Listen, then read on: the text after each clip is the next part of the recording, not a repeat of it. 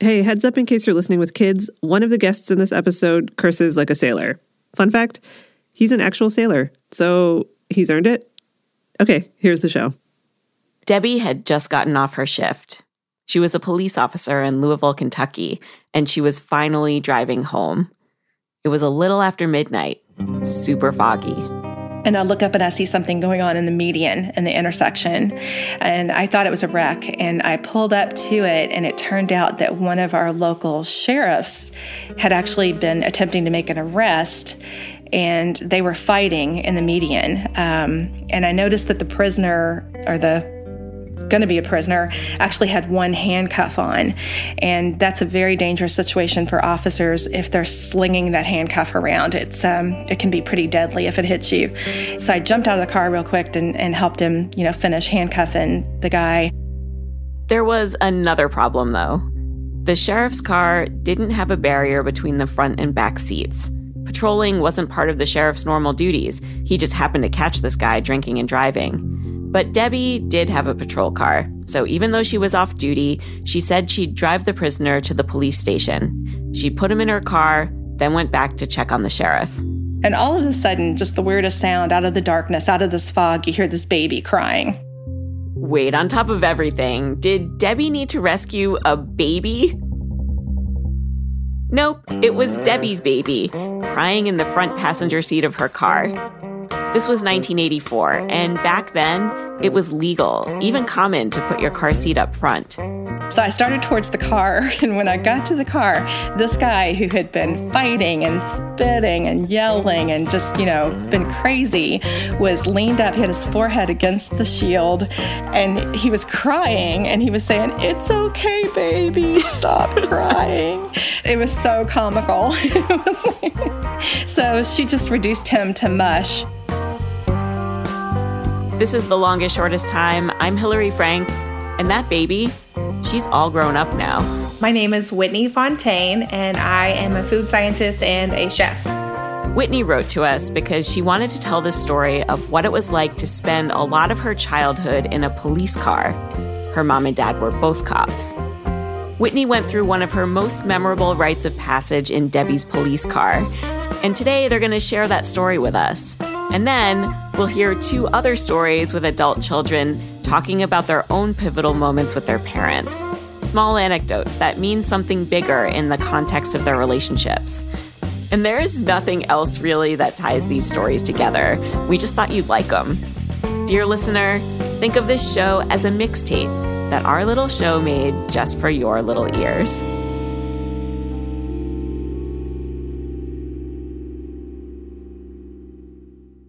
Before I tell you Whitney's big rite of passage police car story, you've got to understand what a badass her mom Debbie is a real trailblazer. Back in the mid 70s, there weren't many women in the Louisville police force. I was the first female cadet, so that got to be a little comical. They didn't really, we kind of made it up as we went along with my uniform. They started me in a school guard uniform. I had to wear like black high heels and black pants and a white shirt and a cross tie. It was, it was, you know, I kind of looked like a, I, don't, I forget what they call the women in the Navy that kind of look like that. and it wasn't just her uniform the department had to improvise. They had to figure out tricky things like how do you even train a female officer? For example, being a cadet, I was supposed to occasionally go on a ride along with officers because I was there to learn. And my commanding officer just made a rule that I could only ride with police officers who were either female or single. Um, so I wasn't allowed to ride with a married man. Debbie did eventually date one of the single men in the force. They got married. About five years later, Debbie was driving around in her police car and had to pull over to throw up. Around the same time, she was having these strange cravings for nachos. You guessed it. Debbie was cooking up a cadet of her own. As a matter of fact, I was the first female assigned to the uniform division pregnant. Um, so again, I found uh, myself in a situation where we sort of made it up as we went along. They have uh, guidelines now, you know, that have been written because obviously it happens more now. There's even a maternity uniform and such. But um, yeah, what did you do? What did you do with the uniform? well, I, I stayed in my uniform until my gun belt wouldn't fit anymore, and then I went into plain clothes. During her pregnancy, Debbie got assigned to a job that, at the time, they called station man. She'd sit at the front desk and guide people when they walked into the police station. There was one night when she did get off desk duty to fill in for a paddy wagon driver, which she was excited about. But she says her fellow officers were so protective of her that they were endangering themselves. So she spent the rest of her pregnancy at the desk. Enter Whitney, a baby who got shuttled to and from daycare in a police car, a baby who had a code name that her parents used over the ham radio. Usually it would go something like, um, I'm tied up and going to be for a while. Can you get that package? And then the answer would be, you know, 10 4, I'll pick up the package. Whitney's parents didn't want to sound unprofessional to anyone listening in, but the people they worked with knew exactly what they were talking about. And so the joke between all of the officers that we work with, you know, they still today ask how the package is. The package is doing just fine. She has vivid memories of those daycare days too, and she actually sounds a lot like her mom now. They would pick me up from daycare. I would run and like hug them, and it would always just smell like that uniform. It was polyester. So I don't remember what they wore outside of that. Whitney remembers eating dinner in front of the TV while her dad polished his shoes and her mom ironed her uniform, then velcroed back all the metal pieces, making sure they were perfectly straight. She fondly remembers sitting on her dad's lap in the basement, making bullets. And she remembers less fondly being late to school when her mom had to stop on the expressway to respond to accidents. As you can imagine, Debbie saw some pretty brutal car accidents, and when Whitney's friends got their licenses, her parents would not allow her to get in cars driven by teens. But then, Whitney got her permit. And of course, you know, she was excited and she wanted to drive and, and I wanted her to be, you know, I remembered that. I wanted her to be able to start. But bless her heart, she's always riding in a police car. I could never just scoot over and say, okay, you know, you drive home. So she just really hadn't had the opportunity to drive. The only thing she'd ever driven was our tractor at home. So I'd picked her up from her dance class one night. It was maybe, you know, eight, nine o'clock. It was dark. And her dance um, studio was adjacent to kind of an industrial area. So at night, it was just dead over there. You know, there was nothing really going on. And there was this huge parking lot. And um, so I took her over to the parking lot and I said, okay, you're going to drive. And she was like, what? I'm sure my mom was terrified, but not so terrified that she wouldn't let me drive the police car. Wait, you you learned in the police car? I did. I learned in the police car my very first time driving. Yeah, I think the statute of limitations has run out on me being in trouble for it. so we go to this parking lot, and I'm trying to drive this car, and it's huge. It's a boat. I mean, these are Crown Victorias, they're ginormous. I should also say that I had an unmarked car at the time. It had no bar, like lights on top, or anything that said it was a police car, but the car was really heavily tinted on the windows. I think my car had belonged to narcotics before I had it, and so they had darkly tinted them for surveillance purposes. And I'm like, Mom, I can't see out the window. So, mid December, we roll down all the windows you know, in the car because I can't see. We're bundled up in this car with the windows down trying to get her in a parking place. Of course, none of us are great when we start, but she was having so much trouble putting this car between two yellow lines. You know, she was, she couldn't figure out when to turn. I mean, we I'm sure we looked like something was wrong. So I actually probably technically should not have done that, uh, but I just felt so sorry for her that she hadn't been able to have that normal experience of, you know, getting behind the wheel soon after having her permit. So I uh, made a command decision, as we say, and just broke down and let her do it.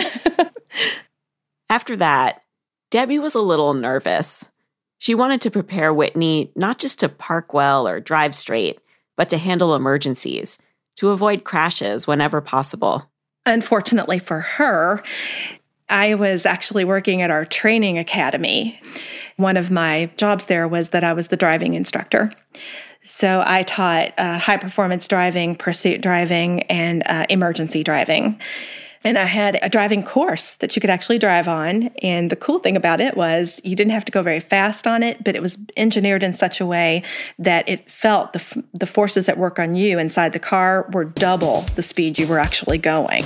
So she put me on the course and she made me run drills like like evasive maneuvering drills. I think we called it the decision course. Uh, just, you know, how quick you can make a decision and make an evasive move. She'd be like, okay, you're gonna speed as fast as you can up to the sign. And at the last minute, I'm gonna drop this guide and it's going to tell you if you have to go left or if you have to go right to like avoid the thing coming at you. It kind of mimics some hazard as happened and you can no longer go the way you're going. And so at the last minute, you know, so I would speed towards the sign and she would drop the sign and it would say like go right. So then I had to like jerk the car to the right and make sure I don't run off the road. The move requires you to do a weight transfer with the car by tapping the brake, putting the weight over the wheels that are actually going to be steering. So you have to actually accelerate through it to make it work. And it's very counterintuitive. If someone has just walked out in front of you, you want to slam your brakes on, you know?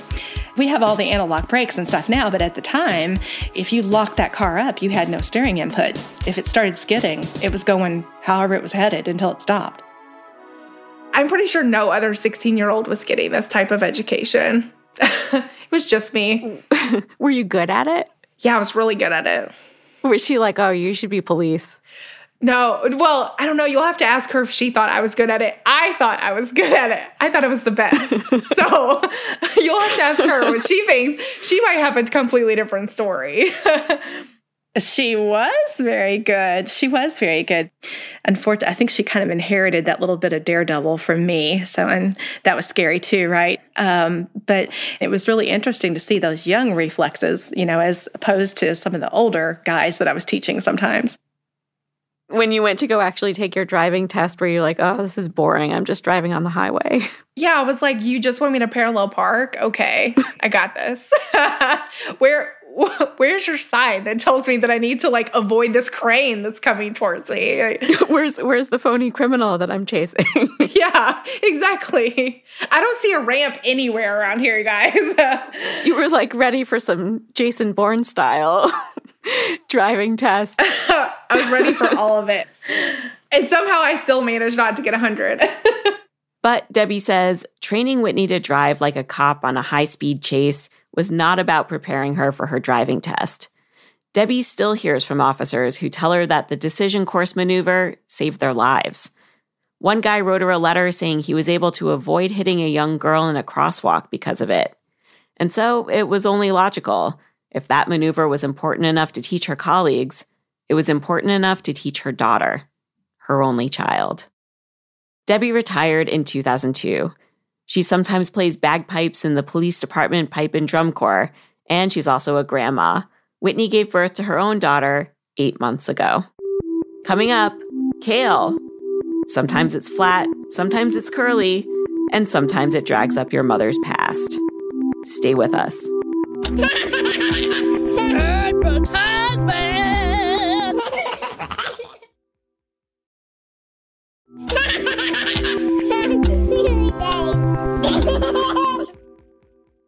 We're back. And for our second story, I want to introduce you to a friend of mine. My name is Hope Wabuke, and I'm a writer and poet and also an assistant professor of English at the University of Nebraska Lincoln. I met Hope this summer at a residency in upstate New York. It's called Space on Ryder Farm. The week that Hope and I were there, all of us residents were parents, and we brought our kids. My son's name is Aslan. He is six and three quarters. The three quarters are very important, he says. of course. Aslan and my daughter and all the other kids spent their days with counselors, crafting and swimming and playing theater games. They were always decked out in like hand decorated hats and necklaces and having fainting contests.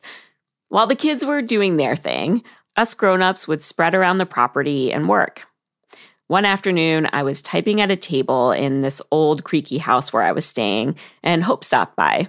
She said she'd spent the entire day out in the hammock writing a poem about kale. I don't remember what I said to her, probably something like, oh, cool. But I remember thinking, kale? What is there to say about kale? On our last day at the farm, we all took turns reading some of our work. Hope read her kale poem. And guys, yeah, it turns out there are many good reasons to write an ode to kale. So I want to share Hope's story with you. Here's one passage that sticks with me. I eat fast on the run, do not exercise, and I lose my balance, dizzy, spinning lightheaded, only understanding one thing. This is how you are going to die your heart like your mother is going to die. Ode to Kale is about Hope's mom and her son, and both of their relationships with Kale. I called Hope up to talk about the experiences that inspired the poem. We'll start with her mom. My mom does not like vegetables. Hope says her mom's vegetable hatred comes partly from the job she had when Hope was growing up. You know, she was working in a school kitchen and, you know, she just ate what the kids were eating and she like, you know, she'd always bring home the grandma's cookies and the mega muffins and the, the apple turnovers and the, you know, instant burritos. And, and she loves her red meat. And she just thought this was amazing. This is America. And look at all these tasty things. And we ha- didn't have those things back home. Hope's parents immigrated here from Uganda in 1976, before Hope was born. In the mid 80s, Hope's mom got that school kitchen job. And ever since then, processed foods have been her favorite foods. And just her health has suffered now because of it. You know, she's had her second heart attack and she has, you know, diabetes and lupus and, and, you know, it, it hurts my heart seeing her because I feel like this, this ticking clock for the last four years, Hope has been trying to get her mom to eat healthy, specifically to eat kale, mainly because Hope was feeding it to her son, and she knew it was a vegetable that grew in her mother's homeland, so she thought she could start a nice grandma grandson connection. I want to have you read a little bit of the poem. So, um, on the second page, there's a little passage that begins with, Kale is good for you, I tell my mother. Oh, okay. Um, Kale is good for you, I tell my mother. It will help you feel better. But she will not eat it. Here, kale is a delicacy, I tell her. A hipster organic treat at Whole Foods, higher priced per pound than the special coffee or cuts of meat she enjoys. So that that part where you tell your mom it will help you feel better. It's a delicacy. It's a hipster organic treat at Whole Foods. I mean, that made me laugh, you know? Um, mm. And like, how did, how did she react when you told her that? That was when she told me that kale is a weed that grows on the side of the road in Kenya. And it clicked for me then that, that it, it was kind of like a, a cultural status thing. It would be like us, somebody telling you to eat dandelions, you know, and her being like, why I have money to go buy food. Why would I eat this this weed that grows on the side of the road? Hope has learned over time that her mom's refusal to eat kale is more than a pride thing. It took a while for Hope to get the full context because she knows very little about her parents' life in Africa my parents didn't ever want to talk about it. I didn't understand that when I was young. I just wanted to know who I was. I wanted to know our language and our history and our culture and, and all the things to do with Uganda. And they didn't want to talk about it. Hope is the third of five siblings, and for decades, they have all pressed their parents for more information. They'll get a little here, a little there. Hope calls them breadcrumbs of their family history. And then the siblings will pool their knowledge, piece things together. The mission's more urgent than it used to be, too. Hope's father passed away in May, and she knows that when her mom dies, she'll take all of the unspoken family history with her. Here is some of what Hope has figured out. In 1971, Uganda was ruled by a dictator. His name was Idi Amin, also known as the Butcher of Uganda, because he massacred hundreds of thousands of people. Some of the groups he targeted were teachers, Christians, and intellectuals. And my dad was all three. He was a pastor, he was intellectual, he was a professor at Makerere University. And so at one point in time, Amin's son actually moved in next to my parents and they were under surveillance and, you know, what he was teaching in the classroom. And so they got word that their names were on the lists uh, to be killed, the, one of Amin's kill lists. Hope has figured out that her mom was a nurse in Uganda that she worked to help starving babies who had lost their parents. Hope's mom was also once in an elevator, and Idi Amin himself got in, and she had to spend several terrifying minutes in there with him until she got to her floor and ran out. Hope also knows that her parents narrowly escaped death by fleeing Uganda in the middle of the night with Hope's oldest sister, who was a baby at the time, that they'd traveled mostly by foot to Kenya. The details on all of these stories are fuzzy, though about her family, and about African blackness in general. There was so much history that had been erased. And this is actually why Hope became a poet to try to fill in some of those blanks and to process her feelings about her parents' trauma and the impact that it's had on her own life. Ode to Kale is part of that. Could you read the passage that starts, My mother hates kale? My mother hates Kale, she says, because after that gun splatter night, they escaped from the dictator and his genocides. Kale grew everywhere like a weed, she says, and they ate it for days breakfast, lunch, dinner, she says, organic and locally sourced from the camp yard or the side of the road. Hope doesn't know much more than that about her parents' escape, but she understands this. For her mom, kale represents terror, and there's nothing Hope can do to convince her that kale could actually be a source of pleasure, that it could help extend her life. And I think a version of this struggle plays out a lot between adults and their aging parents. Like if your parents are living unhealthy lifestyles and they don't want to change, there's not a lot you can do. You can't control what they put in their mouths. But to a certain extent, you can with your kids. Okay, those of you with picky eaters will disagree with me here, but most parents at least get to decide what's on the menu. And in Hope's poem, she wrote about how she unexpectedly found a fun way to steer her son Aslan to kale. It all started when she was going through her own trauma. At the time, she and Aslan were living in Long Beach, California. The reason why we ended up in Long Beach to begin with was that we had left um, his father when Aslan was about uh, nine months old because of domestic violence. And so we were living in a domestic violence shelter that year. And, you know, I felt like a terrible mother having, you know, ra- my child's first year in that and, and just doing the best I could to try to keep him safe and healthy. Hope would get on a bus and take Aslan to library story time. Then they would head over to a juice bar where Hope would buy him a kale popsicle it became like it was his little treat. You know, my mom would would rather I gave him a cookie, but I, I I liked that he he really liked his kale popsicles. After about a year, Hope and Aslan got an apartment of their own, a tiny one bedroom, no windows. But she did have a blender, and she'd recreate the kale popsicle recipe at home. These days, they live in Lincoln, Nebraska, where Hope teaches writing, and kale popsicles are still in heavy rotation. Yeah, I buy the biggest bunches of kale I can find. So, like two big bunches of kale. You know, I add some water, the juice from some lemons, ginger, apples, and dates, and just blend it.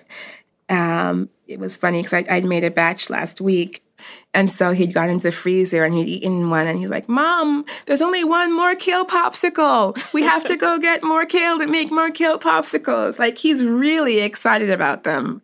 Do you have any memories of your mom and your son interacting over kale? Like, has she ever watched him eat a kale popsicle and had a reaction? yes.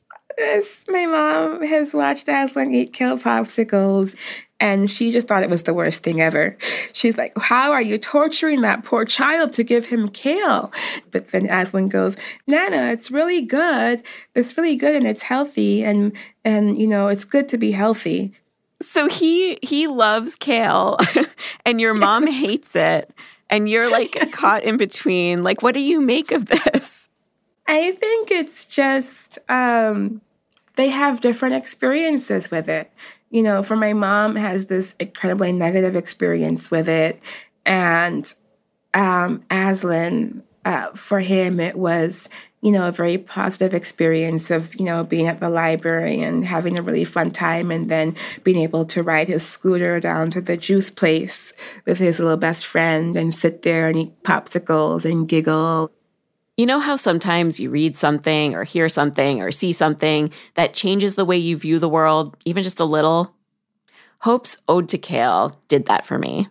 Like, Never in my life have I imagined that there could be intergenerational meaning in a bitter green leaf that grows out of the ground. That for one generation, this leaf can mean something as horrible as genocide.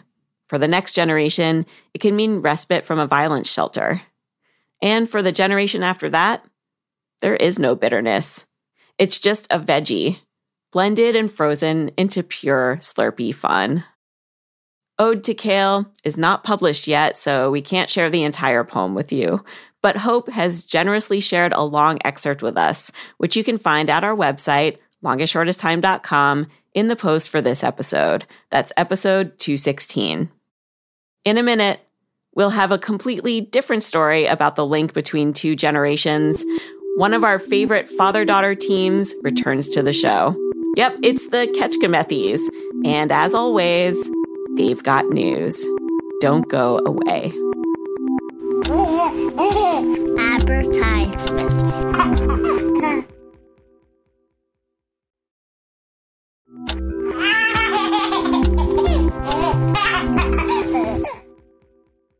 we are back. And I invite you to travel back in time with me to a moment before this show even existed, 10 years ago, when I was big and pregnant, just weeks from my due date.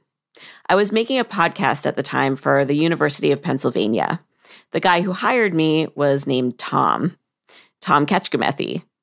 Tom was having a dinner party for work people, and he'd invited me. It was a small group, maybe 20 people. Tom was at the head of the table, and at some point he turned to me and said, Want to hear how I found out I was going to be a dad? And he added something I would later learn he says a lot. I'm not proud of this moment which of course made me want to hear Tom's story even more. I was like, yes, please, tell me how you found out you were going to be a dad. The story goes like this Tom was in the Navy at sea on his first deployment. He was 24, recently married. He'd called home to say hi to his wife, and she said, I've got news. And I said, What's that? And she told me she was pregnant. And it was so, I'm not proud of this moment. I'm just not um, I think I pretty much just hung up. That is signature Kecskemethy, the cringy but honest anecdote that he's embarrassed but happy to tell, and that frankly I wish more dads would be willing to share. I interviewed Tom for episode 12 of this show. It's called I've Got News. We talked about how he eventually became a stay at home dad to his two daughters, Ellen and Jill, he told stories he's proud of, like that time he ran out in a rainstorm to buy tampons for his wife when she got her period in the middle of the night. Bonus points for thinking to stock up on diapers and baby food while he was at it. And he told more stories he's not proud of. I remember one time I lifted Ellen up by the front of her shirt and pinned her against the wall with one hand and screamed in her face. And you know how did I, how did I do that? You want to know what it was about? It was about her not going up the stairs fast enough. She was four years old and she was not climbing the stairs fast enough to suit me after a long day. And it was just the end of the frickin' line. I mean, how ridiculous is that? And her sister blanched and cried, and Ellen lost it. And I felt like the biggest piece of crap of a parent that you could possibly feel like. Tom called me a couple years later. He was like, guess what? I've got more news. So I'm going to be a 47 year old grandpa. Tom's surprise baby, Ellen, was 21 by then, a senior in college, and she was pregnant with a surprise baby of her own. Tom found out on his 47th birthday when Ellen brought her boyfriend Tim home for the first time, and they broke the news. My exterior self was saying, uh, We love you and there's no question about whether or not we're going to show up for this. um, you know, all of that good, loving, supportive stuff. And my inside voice was just basically saying, fuck this.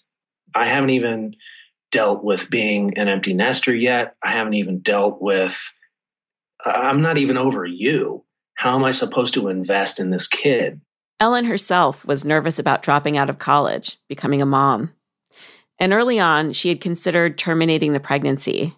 She and Tim had even gone to an appointment at Planned Parenthood for a consult. It was interesting. Um, I've actually had an abortion in the past. So, the room where they show you the video, which I had viewed once before, about uh, the termination procedures and everything like that is actually in the same room as the recovery room that you sit in um, after you go through the procedure. And I was having like almost like PTSD moments. in a later episode, Ellen revealed to me that she'd actually terminated two pregnancies while she was in college. Again, thank you, Kecskemethys, for sharing the hard things. Ellen had one termination in her sophomore year, one in her junior year. She says she doesn't regret those abortions. She didn't want to start a family with either of those guys. But with Tim, things felt different. Things felt right.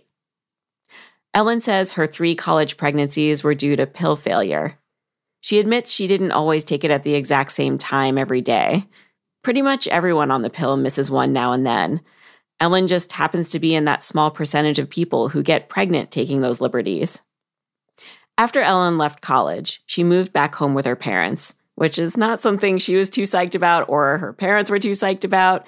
But then she eventually got an apartment with Tim. Tim took on a few jobs. They made a budget. They felt like they were playing at being adults. And while everybody waited for the baby to come, Tom started a project to cope. We're raising backyard chickens now. My wife. it's one of, what? we are.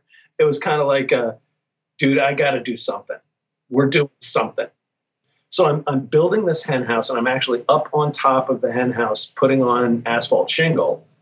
And I get a call from Ellen. And I like nervously picked it up. And she was crying and scared and said, Hi, Papa. And I said, and I said, Hi, baby, what's going on? She said, I think your grandchild is coming. And she was kind of crying through it. Um, and that was no help for my anxiety either because Ellen sounded scared. In the summer of 2013, Ellen gave birth to her daughter, Fiona. And while the doctor was stitching Ellen up, they offered her a different kind of birth control an implant they'd put inside her arm that would last for three years. Ellen said, yes, please. If she was going to get pregnant again, she wanted it to be premeditated. So it was two years before I got sick of that birth control because it was it was terrible. It was just the worst. What was bad about it? Oh, it killed my sex drive. There you go. Hey, Dad. um, this amazing Ketchka moment happened about a month ago. Ellen was at her dad's house, and I had called them to catch up. Yeah, it absolutely killed my sex drive. I think it's hard enough to come back from having had a child and wanting to be intimate with your partner anyway. And by like year two of not wanting to be intimate still, I was like, maybe there's something else going on here. So at that point, I got the birth control taken out, and we were at the point where we were wanting to have another kid anyway. So we got it taken out, and I did notice a big change in my moods and my wanting to be intimate and everything like that.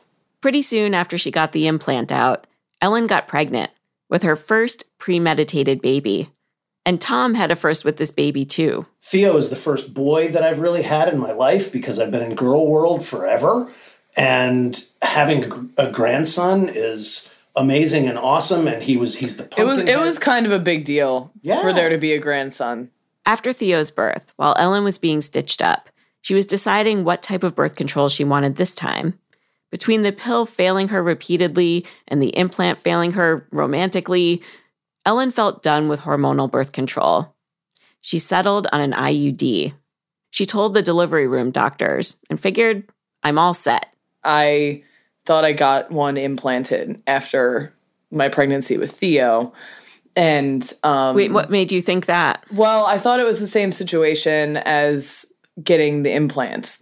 And there must have been some miscommunication because I have found out since that usually the IUD is implanted at the six week return visit, you know, like the six week checkup, because your body needs some time to heal and not like eat the IUD.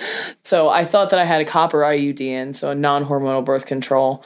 But then, surprise, I was pregnant. This was just nine months after Theo was born. So I had a variety of doctor's appointments where we were looking for that IUD for a while.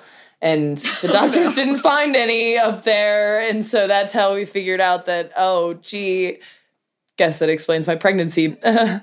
so yeah, that she was definitely a surprise. What was your reaction when you figured out you were pregnant?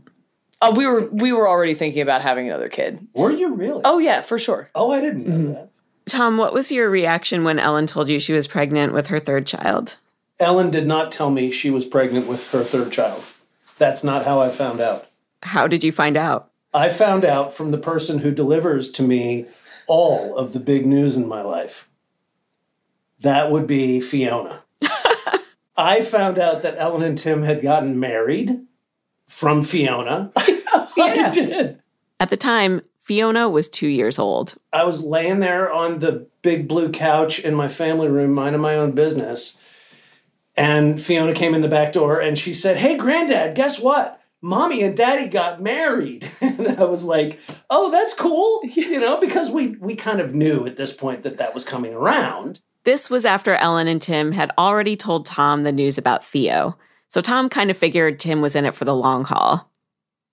Okay, fast forward a few years to when Ellen was pregnant with her third child. Tom was in the exact same place he was when he found out about Ellen's marriage.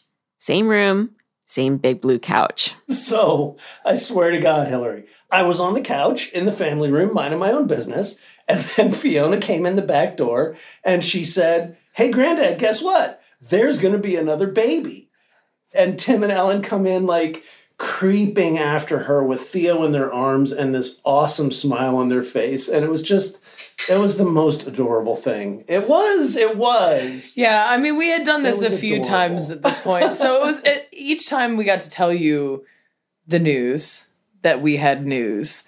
Um, it got more fun for me, I think, every time, and more joyful and Oh, for sure. like less stressful.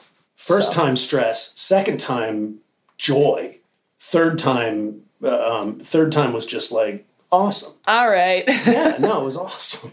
Fiona is six now, Theo is three, and Natalie is two. I want to get to know what the kids are like. So, Tom, can you tell a story about like watching Ellen interact with the kids? Oh, wow. Um, hmm. Somebody name a kid. Theo. Theo? Yes. That's you pretty much losing your mind because he's like Mr. Floppy Boy and can't strap himself into his own car seat. He's we call per- we do call him a noodle. He's Yeah. a noodle. He doesn't use his He's like- muscles to do anything. He's like a little noodle boy. We were right out in the driveway and you needed to leave and you were trying to get all three kids into the car just to go someplace. Just I, I just want to transport my children from point A being my house to point B probably being your house. And like five minutes away. Right. And loading the three children into the car was like a 30 second evolution. And then get, getting Theo strapped into his car seat was like a 15 minute evolution where you were freaking the fuck out. you were just losing it. I like how the question was probably Oh supposed to be God. like, oh, what It moment was- made you cry seeing your daughter interact? Nope, it's me losing it, trying to strap my kid into the car seat. Oh no, no, that's the first thing because because Thea. Uh, no, it all goes to who, how I define them as children. It's like Natalie. I nicknamed her Dormammu, the Destroyer of Worlds, from the Doctor Strange movie because she's just she destroys everything and she's determined to get herself killed.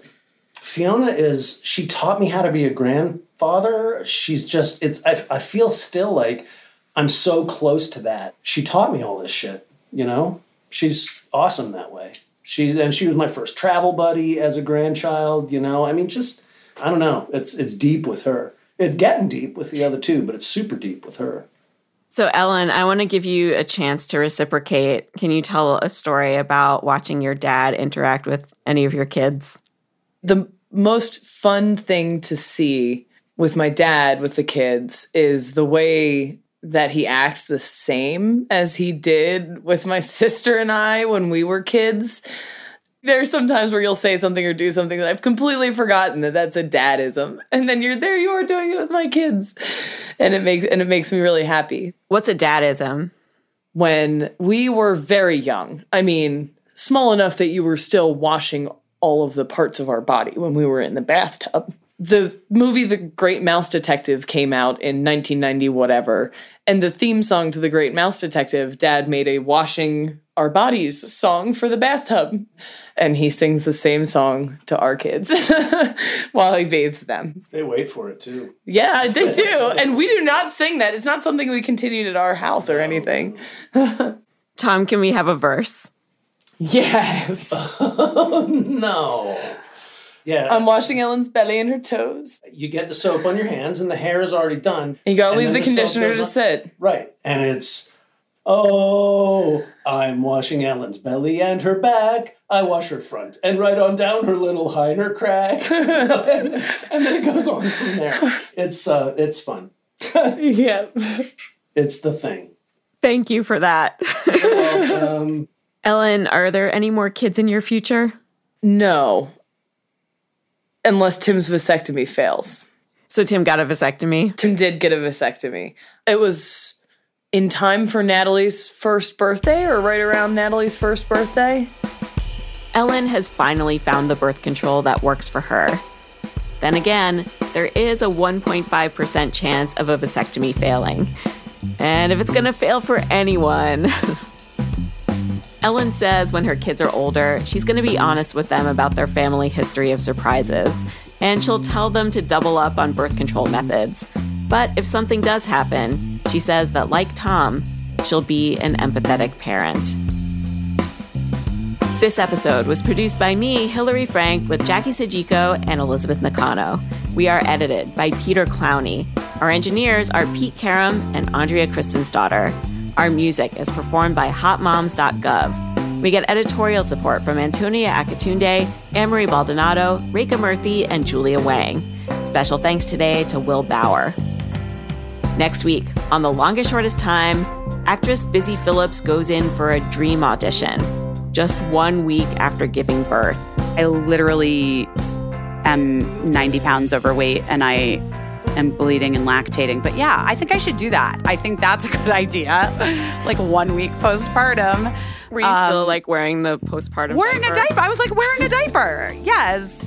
Yes. My maternity jeans, a diaper. Yep, the life of a Hollywood mom is glamorous, and Busy will tell us all about it.